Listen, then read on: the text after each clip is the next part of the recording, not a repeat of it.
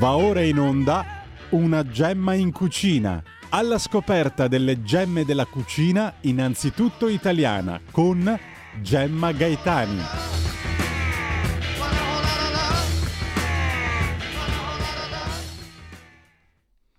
Buongiorno, eh, buongiorno. Eh, oggi abbiamo di nuovo con noi un produttore d'eccellenza lattiero casearia, Roberto Brazzale. Eh, Roberto Brazzale dell'azienda Brazzale, un'azienda veneta per la precisione di Zanè, adesso ha un'espansione potremmo dire eh, certamente mondiale, è nel campo caseario da almeno otto generazioni e la sua famiglia produce e commercia burro tra l'altopiano di Asiago e la pianura vicentina già pensate a partire dal 1790. Da allora sono passati oltre 230 anni e Brazzale ha compiuto molta molta strada da Zanè.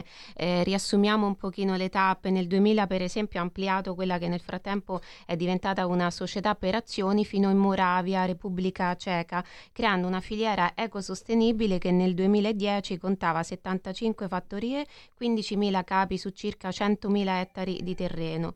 Nel 2009 ha iniziato ad allevare bovini al pascolo in Mato Grosso do Sul in Brasile, realizzando il progetto che ancora prosegue Silvi Pastoril. Noi abbiamo definito due settimane fa eh, Roberto Brazzale, quando l'abbiamo intervistato per, per, la prima volta, un imprenditore illuminato, perché segue la luce di una visione eh, innovativa.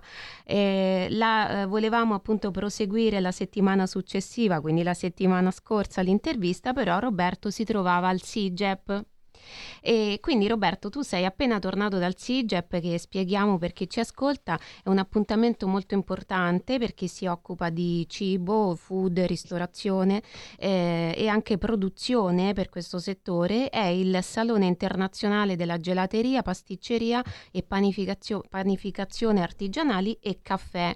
E lì tu hai presentato il burro superiore dei fratelli Brazzale per professionisti. Ce ne parli perché anche il burro burro è un po' collegato a quello che dicevamo appunto due settimane fa, e cioè eh, la... Ehm, capacità di, eh, di eh, fare ottimi prodotti da parte degli italiani. Ecco, nel burro non, noi non possiamo definirci proprio un'eccellenza, però tu vuoi che lo diventiamo tramite il tuo burro.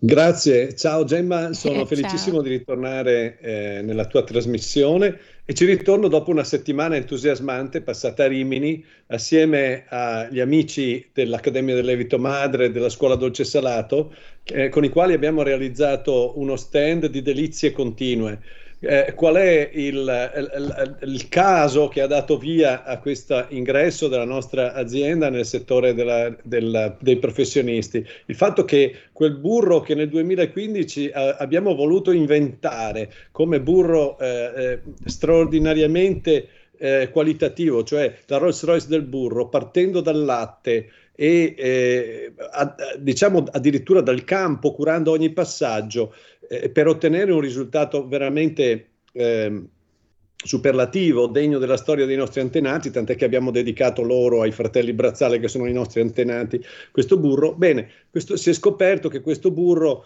eh, è un burro eh, dalle qualità formidabili nei lievitati da forno e poi si è scoperto che lo è anche per eh, tutta una serie di, eh, di, delizie della pasticceria italiana, eh, non so, le sfogliatelle, il croissant, e poi eh, lo è anche per il gelato. Ma questa non è una sorpresa, perché in realtà noi abbiamo dimenticato una cosa fondamentale, che il burro, quando è burro realizzato direttamente dal latte, che contiene tutte le proprietà del latte, e magari di un latte curato con estrema eh, amore e attenzione, realizzato nelle zone vocate, cioè nelle zone anche più fresche, dove il bestiame dal meglio di sé i foraggi sono più, eh, a quel punto diventano molto più aromatici, più adatti alla produzione. Bene, questo burro è eh, la base di ogni preparazione perché contiene in sé, regalati dalla natura, tutta una serie di proprietà, di ingredienti, di microcomponenti che diventano fondamentali in queste preparazioni della nostra storia, della nostra tradizione, della nostra cucina. E devo dire, qui bisogna solo ringraziare la natura, noi non facciamo altro che trasferire alla nostra clientela cercando di preservarla nel modo migliore, di enfatizzarla, le, le qualità della natura. Ecco, tu prima hai citato il gelato al burro perché io vorrei eh, fare un piccolo passo indietro. Noi italiani siamo sicuramente la nazione, per noi il grasso è l'olio di oliva, quindi noi siamo un po' una la- nazione, consentimi questo, questa definizione così, attrazione olearia, mentre ci sono invece, eh, per esempio in Francia, il burro è considerato un ingrediente e anche una produzione importantissima, come spiegavi tu, per la panificazione ma anche per, per la pasticceria. E, e, e, quindi sta, noi stiamo diciamo in qualche modo oh, guardando ai nostri compagni francesi eh, e quindi ai nostri amici francesi e quindi eh, tu vuoi creare un burro che sia, hai voluto creare un burro che fosse performante come quello francese. Perché spieghiamolo nell'ambiente della pasticceria il non plus ultra del burro è considerato quello francese. Ci sono eh, pasticceri appunto che non usano il burro italiano e quindi tu hai, stai cercando di colmare diciamo questa, questa lacuna. È una questione anche storica, sicuramente dipende anche dal fatto che noi curiamo di più i formaggi e la produzione del formaggio partendo dal latte e, e poi in generale comunque noi consideriamo eh, per la panificazione per esempio che forse da noi è più importante della pasticceria rispetto alla Francia, consideriamo come grasso ideale l'olio d'oliva e anche qui si tratta diciamo, un po' di mettere da parte lo stereotipo a cui siamo abituati, no? Perché, per esempio, tu eh, a, eh, al CIGEP eh, con Ciccio Vitiello hai, avete insomma presentato anche la pizza al burro di questo vulcanico, anche lui pizzaiolo eh, casertano e questa può sembrare eh, non dico una bestemmia ma sicuramente una bizzarria no? Perché di solito noi siamo abituati che l'impasto della pizza è acqua, farina e lievito, eventualmente qualcuno può aggiungere dell'olio d'oliva, però il burro non ci penseremmo veramente mai, soprattutto poi in, in meridione. E quindi la pizza al burro ribalta un po' lo stereotipo dell'impasto della pizza, così il gelato, eh, il gelato al burro. E quindi m- mi preme rimarcare anche questa volta che non è nel, nel, tuo caso soltanto una questione commerciale ma anche culturale, cioè fare una ricerca anche intorno a quella che è la cultura no? del, del, eh, del cibo e noi l'abbiamo visto l'altra volta che tu cerchi sempre di vedere le cose dal tuo punto di vista che eh, spesso non collima col punto di vista dominante, il cosiddetto eh, mainstream. Ho, ho, capito bene? È così? Sì, sì Gemma, eh, se permetti, noi eh, vorremmo fare un burro migliore di quello francese. Eh, beh, se no eh, non, non, ci si È mette vero. nemmeno, dobbiamo fare la Rolls Royce e così eh, adesso senza voler, ehm, senza volere essere degli sbruffoni, però dai risultati che eh, vediamo, che eh, ci, ci, vengono raccontati da chi lo utilizza, in effetti direi che il risultato eh, l'abbiamo ottenuto. Ma guarda, allora diciamo una cosa, burro olio. Beh, innanzitutto si usa ciò che si ha a disposizione, si usa ciò che ci si può permettere. Tu ricorderai Totò in Miseria e Nobiltà, eh, eh, era il burro il paradiso terrestre, l'olio era un rimedio. Abbiamo avuto tanti decenni nei quali si è spinto l'olio soltanto per ragioni, diciamo, di politica economica, di rapporti con la UE, di aiuti, perché è una, una produzione più caratteristica dell'Italia centro-meridionale, ma in realtà il burro è sognato da tutti ed è una parte determinante della, della dieta mediterranea. Non esiste dieta mediterranea senza burro. Diciamo che qualcuno in certi momenti storici non ha potuto permetterselo o non l'aveva a disposizione, però il burro è il centro della dieta mediterranea, con tutto rispetto dell'olio.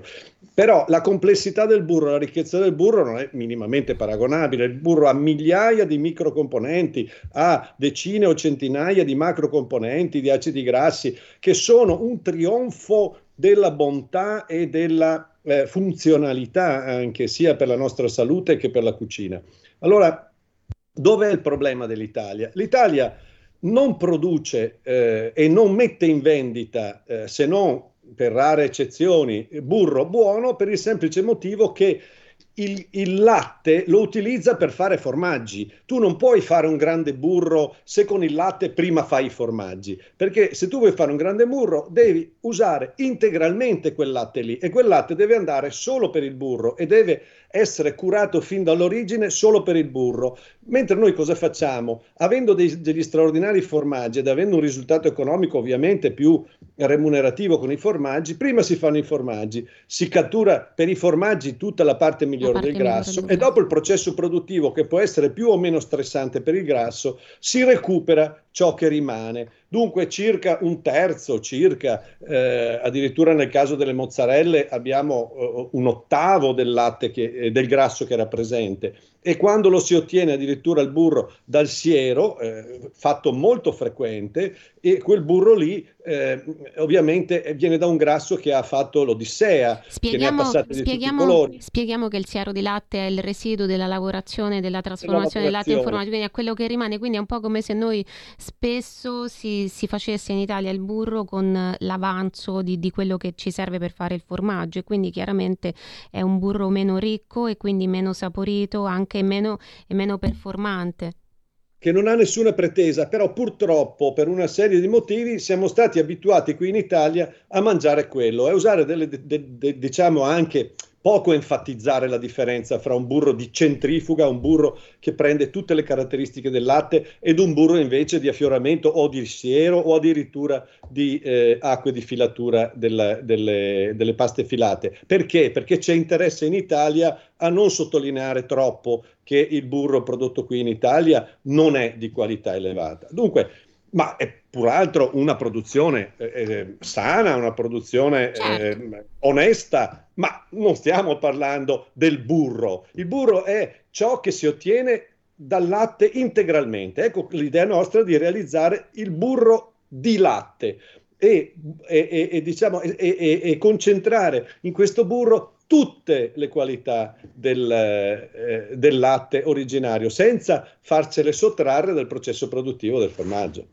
Perché ricordiamolo, io mh, mm, ho usato la, mh, mm, questo termine performante non per, così per usare delle parole alla moda, ma perché veramente e cucinando oh, si notano queste cose.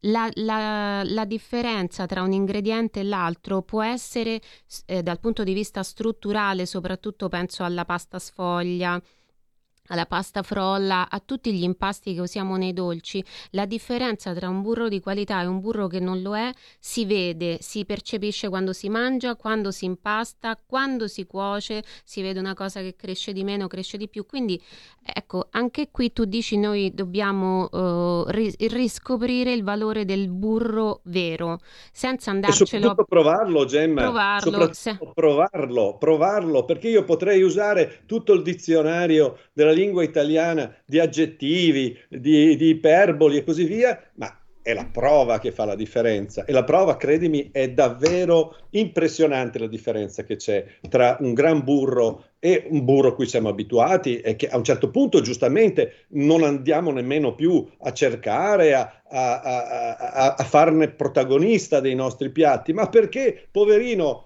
è di una modestia assoluta, non ha nessuna pretesa perché viene, è figlio di un dio minore, viene da una parte ed una parte del, del, del grasso, eh, quella che è rimasta la migliore è andata a finire nei formaggi che conosciamo. Sì, quindi ricordiamo ai nostri, a chi ci ascolta di, insomma, di fare attenzione al burro, di iniziare a cercare burri eh, di qualità maggiore, per esempio anche per esempio il burro brazzale, di assaggiarlo, perché questa è un'altra cosa molto importante che mi dicono tutti quelli che intervisto, quelli che producono cibo, quelli che lo cucinano, che il cibo va assaggiato perché noi parliamo però ci sono delle, delle cose che vanno poi testate con, con, le nostre mascelle adesso mandiamo invece un piccolo servizio eh, che ci introduce la prossima cosa che ti volevo chiedere eh, vai Giulio Cesare grazie Aziende italiane dunque alle prese con bollette più alte, un rimedio però in alcuni casi possono offrirlo fonti rinnovabili e innovazione. L'inviato nel Vicentino Giampiero Scarpati.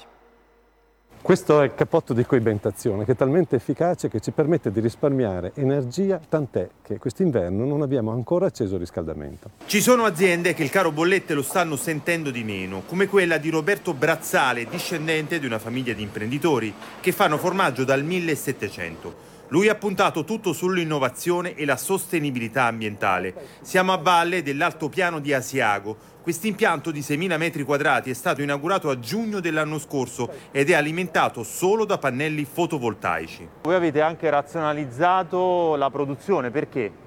Da 15 diversi siti di stagionatura abbiamo concentrato tutto qui, risparmiando 200.000 km all'anno di trasporti e ovviamente avendo una grandissima efficienza in un unico sito. Il formaggio è fatto nella Repubblica Ceca ma viene stagionato in questo impianto completamente automatizzato.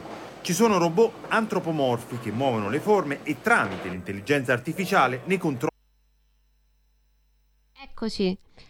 Vabbè, abbiamo visto a sufficienza. allora, eh, Roberto, questa è un'altra grande tua recente realizzazione. Eh, tu ti inoltri sempre a cercare di capire se si può trarre del buono dall'innovazione che molto spesso invece spaventa, perché noi abbiamo un'idea di eh, tradizionalismo dogmatico, mi, a volte mi viene da dire talebano. Allora, secondo me uno può anche confermarsi questa impostazione, però eh, è giusto sentire invece la, la, campana opposta e poi farsi un'idea, no? Eh, dopo aver, eh, perché l'abbiamo detto anche due settimane fa, purtroppo in Italia c'è un po' il problema che si fanno parlare solo alcune persone, solo alcune, alcune parti e solo alcuni punti di vista vengono proposti al pubblico. Quindi appena sentiamo dire robot, noi pensiamo ecco, ci rubano rubano il lavoro, prima ce lo rubavano eh, gli stranieri, adesso ce lo rubano i robot, però in realtà eh, il magazzino di stagionatura robotizzato è qualcosa che può portare tutta una serie di vantaggi. Mi è piaciuto leggere quando tu ne hai parlato, sei stato intervistato, in altri casi hai detto anche che tu volevi sgravare il lavoratore da compiti usuranti, perché anche questa è una, una, una, conquista, in fondo l'automazione ci è servita e, la, e, ancora prima la meccanizzazione ci è servita a questo. Mi dici quali sono i vantaggi del magazzino di stagionatura che per i formaggi è fondamentale robotizzato? Beh, innanzitutto direi che come bisogna provare il burro per, per coglierne le qualità, così bisognerebbe provare a fare quel lavoro prima di, eh, di fare ogni considerazione, perché girare le forme a mano, migliaia di forme al giorno, io ricordo 50 anni fa, quando 40-50 anni fa, quando ancora si facevano i magazzini più, più vecchi, eh, meno aggiornati, eh, era veramente una grande faticaccia.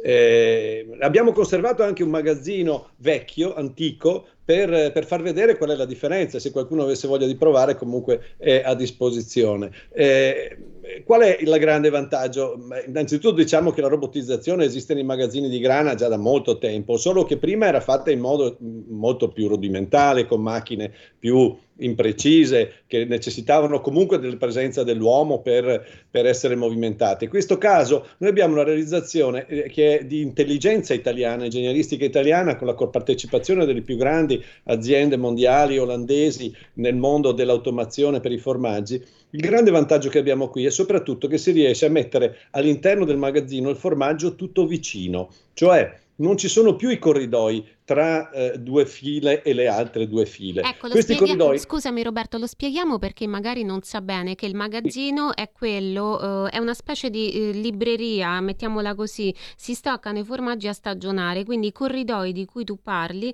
sono queste, questi spazi tra eh, degli, un, un, lato di uno scaffale da una parte, lo scaffale dall'altra, che permette appunto a chi ci lavora di andare e eh, controllare, girare la forma e così via. E sono fatti a più piani. Tu infatti mi ha colpito molto questa cosa che tu hai pensato di eliminare i corridoi. Beh sì, questa è in realtà eh, la, la, la, soluzione eh, del, di, di, questo impianto. Perché? Perché i, i, robot vanno a prendersi i singoli pallet eh, senza bisogno di far passare in mezzo le macchine per rivoltare. Ma la cosa più importante è non solo che si dimezzano i volumi, per cui si dimezzano i consumi, si dimezza l'impatto urbano, si dimezza il consumo di suolo, ma eh, soprattutto il formaggio sta meglio, perché è un po' come se fossero dei gattini che stanno vicini gli uni agli altri eh, mentre, eh, mentre, sono, eh, diciamo, aspettano la mamma che li allatti. No? Allora anche qui noi abbiamo un formaggio che è alla distanza giusta, compatto, per cui con un microclima molto costante, un impianto straordinario di ventilazione molto morbida di 140 km di tubazioni con ugelli, porta e ricambia l'aria ogni due ore, aria che prendiamo dall'esterno a 300 metri di altitudine all'uscita della Valdastico, è un'aria purissima, un, molto spesso è brezza, eh, diciamo brezza estiva, brezza montanina e Qual è il vantaggio enorme? Che eh, queste, queste 250.000 forme sono come dei bambini in colonia, dei bambini quando andavano alla colonia montana e, e, e noi se andiamo a visitarle ci accorgiamo che hanno la pelle morbida, che eh, sono nelle condizioni ideali. Intanto sono rivoltati e curati, spazzolati con assoluta precisione da, questa, da questi eh, robot, ma soprattutto sono nelle condizioni ideali. Pensati che il formaggio di per sé fermenta quando matura, no? E eh, in questa soluzione qui è possibile anche evitare d'inverno di accendere il gas. Perché? Ecco, Perché questo... il formaggio da solo si mantiene ad una temperatura di 15-16 gradi. Come ti dicevo, è come se fossero dei gattini che stanno vicini per tenersi caldo. Sì, abbiamo, mi dice Giulio che abbiamo una telefonata velocissima perché voglio fare due domande importanti ancora a Roberto. Sì, buongiorno, buongiorno. ciao, sono Pino, sono Pino, chiamo da Lisbona. Buongiorno, Io Pino. quando facevo il venditore di sensori per l'automazione di macchine, eh, 12 anni fa ancora, ho seguito il Triveneto per eh, 7-8 anni, quindi conosco anche la Fratelli Brazzare, e devo dire che gli imprenditori veneti hanno veramente per me, per, per mio conto, una marcia in più e lodo questa, questo loro modo di vedere le cose e di gestire le cose. Bon, detto questo, io mi sono permesso, eh, se ti ricordi qualche settimana fa, di criticare eh, il fatto che noi importiamo la carne dal Brasile ah, eh, sì. riguardo alla Bresaola. Bon, ecco, però vorrei precisare questo adesso. Mi fa molto piacere invece vedere che ci sono degli imprenditori illuminati come il eh, signor Roberto Brazzale che nonostante comunque i nostri, guardando i tempi, eh, sfruttino tra virgolette anche eh, quello che è la internazionalità, eh, eccetera, eccetera, quindi la reperibilità di, di, di materie prime anche all'estero, ma che comunque gestisce diciamo tutto in Italia a livello proprio di gestione, di, di, di, di controllo, eccetera. e questa è una cosa molto molto importante perché un conto è importare, che ne so, la carne o, o la materia, il latte così, tu non sai da dove vengono, poi magari i controlli non sai chi li fa, ma un altro paio di mani è che è l'imprenditore che si fa carico di questo perché io so che loro lo fanno ed è questa la cosa importante. Quindi direi che eh, tutto il mio apprezzamento e viva eh, i produttori italiani. Al mio paese di origine, diciamo della bassa milanese, c'è un produttore di gorgonzola, va bene, che dà da lavorare a tantissima gente, si è anche un po' automatizzato e si anche, ha portato anche la stagionatura in loco, prima era Novara, adesso nella Bassa Milanese, quindi io direi bisogna, bisogna incentivare questo tipo di, di, di, di, mentalità. Grazie e buona giornata a tutti. Gra- grazie, grazie a te, grazie a te, è vero, l'avevamo già sentito questo ascoltatore.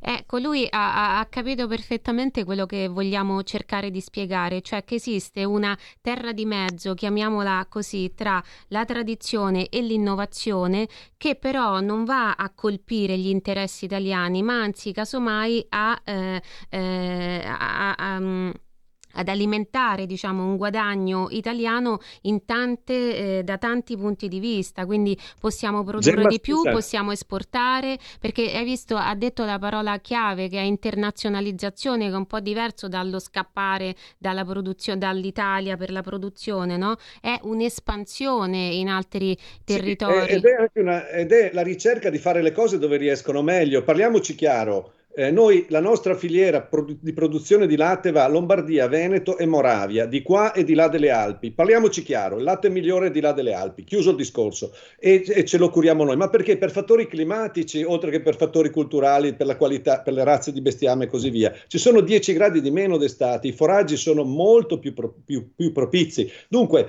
noi non abbiamo le frontiere nella testa, per noi non esistono bandiere, esiste una natura, un mondo dove cerchiamo di fare fare le, le, le, cose dove riescono meglio. Allora, molte riescono meglio in Italia e continuiamo a farle in Italia, tant'è che abbiamo quadruplicato il, il personale dal, negli ultimi vent'anni proprio internazionalizzando e elevando di molto anche i profili professionali. Ma sì, vedi, tu ci aiuti a capire, perciò io ti ho richiamato, ci aiuti proprio a capire che a volte noi siamo schiavi di una visione, perché magari si dice no, se io rimango chiuso no, nella produ- completamente nella produzione italiana, mettiamola così, ho l'atteggiamento del DOP di cui adesso parliamo, allora la farò lavorare più italiani, produrrò di più. Invece tante volte è il contrario, è il perfetto contrario, proprio perché in questo campo non esistono regole e perché poi tutto dipende da come uno si gioca, diciamo così, le, le carte che mette in tavola. Ecco, io ti volevo chiedere queste ultime eh, due cose, proprio velocissimamente il formaggio quadrato, mi ha colpito molto quando mi hai raccontato de, del, del, ecco, noi siamo abituati alla forma tonda del formaggio e mi dicevi che col formaggio quadrato si risparmia, cioè si scarta di meno. Anche quello è un po' no? Una, eh, un po' dei paraocchi che noi abbiamo. Noi siamo abituati ai formaggi rotondi. Beh, il formaggio quadrato ci spieghi velocissimamente perché. non ci... tutti i formaggi sono rotondi, perché esistono molti formaggi che sono quadrati. Diciamo che i formaggi pesanti come il grana, a maggior ragione, sono rotondi, ma per il semplice motivo per cui le ruote della macchina sono vanno, rotonde devono, perché tirano meglio. rotolare. Ma, ma nel momento in cui noi in tutto il mondo, voi nelle famiglie, nel, nelle case, al ristorante, si iniziano ad usare sempre di più da 30 anni in qua dei prodotti confezionati, tagliati in scaglie e così via, è chiaro che la forma tonda è inefficiente perché le macchine da taglio hanno la bocca quadrata. Dunque se si riesce a fare un formaggio che entra più precisamente e ha la stessa qualità, forse per certi aspetti anche addirittura maggiore, perché si può eh, dare un peso un po' inferiore, eh, perché non farlo? Ecco, perché la forma tonda io me l'ero appuntata quando me l'avevi detto, con la forma tonda noi togliamo il 12%, con la forma quadrata invece il residuo è soltanto del 3%, quindi ottimizziamo, sfruttiamo di più la produzione. Un altro settore, nel, un altro caso diciamo nel quale eh, l'impostazione tradizionale più che eh, una tutela eh, o eh, l'optimum può essere una gabbia è quello del DOP. Noi qui abbiamo parlato tante volte parte del confronto fra DOP e IGP. Infatti l'ascoltatore di prima si riferiva a quella, quando parla- abbiamo parlato da Bresaola IGP, che quindi consente di usare carni che non sono allevate direttamente in Valtellina. Noi l'abbiamo spiegato più volte, abbiamo parlato anche con produttori che ci spie- dicevano che seppure tutta la Valtellina si, si mettesse ad allevare gli animali necessari, comunque non sarebbe sufficiente per una produzione nazionale e anche internazionale della Bresaola. Quindi eh, l'IGP è, è quello che permette un po' eh, diciamo di, eh, di, fare la media no? tra eh, ciò che è positivo nella produzione italiana, il made in Italy, il made by Italian come lo chiami tu e, e il dato di fatto realistico che magari a volte la materia prima non c'è oppure un imprenditore decide pensa, considera che quella straniera è migliore e quindi vuole usare quella. Eh, ecco, ci dici che cosa vedi tu eh, nel DOP? Um... In due parole, il, il, DOP è uno dei mille sistemi che si possono usare per, per produrre dei, dei, prodotti alimentari. È un sistema estremamente burocratizzato, istituzionalizzato, molto rigido, per cui noi l'abbiamo abbandonato, non ci interessa. A noi interessa far bene il prodotto. Ti faccio un esempio molto semplice. Mio nonno ha cominciato a fare il formaggio grana, che poi è diventato grana padano di OP, qui nella, nella campagna veneta, quando nessuno lo conosceva e non era zona tipica. Lo è diventato dopo. Noi un certo punto ci siamo accorti che il latte di altre zone che non erano zone tipiche secondo i regolamenti, i decreti ministeriali e così via, era migliore per produrre il grana di quello della zona tipica. Noi producevamo un, produce, abbiamo iniziato a produrre fuori dalla zona tipica un grana nettamente migliore di quello che producevamo all'interno della zona tipica, ma sono definizioni puramente amministrative, burocratiche.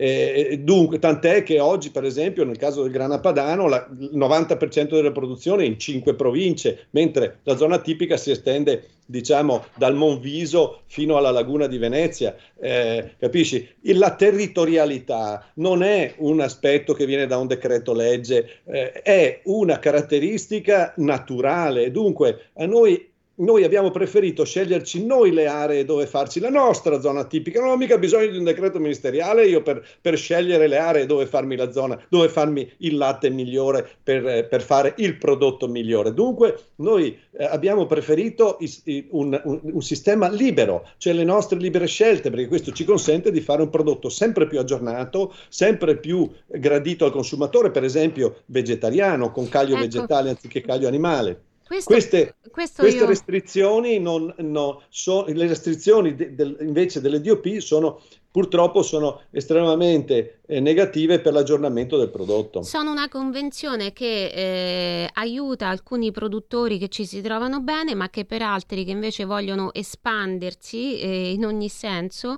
eh, possono essere invece del, degli ostacoli. Per esempio, eh, la DOP non permette al grana padano quello che tu stai facendo col Gran Moravia, per esempio tu usi il caglio vegetale, quindi il tuo Gran Moravia è anche halal e vegano, cosa che non si può non c'è il grana no, padano. Non vegano, vegetariano vegetariano, scusami, cosa che non si può dire del grana padano. Quindi chiaramente noi, a noi piace un mondo in cui ci sia tutto. Il tuo Gran Moravia accanto al grana padano DOP, ci mancherebbe, non vogliamo distruggere i DOP, però vogliamo, eh, vogliamo capire bene che cosa abbiamo davanti quando al, andiamo al supermercato. Io ti ringrazio Roberto, grazie, grazie. ci grazie rivediamo ancora in futuro. Ciao, grazie. E buon appetito. grazie anche a te. Ringrazio anche chi, chi ci ha seguito, il, l'ascoltatore che ha chiamato e ci vediamo sabato prossimo con una nuova puntata di Una gemma in cucina. Ciao. Avete ascoltato Una gemma in cucina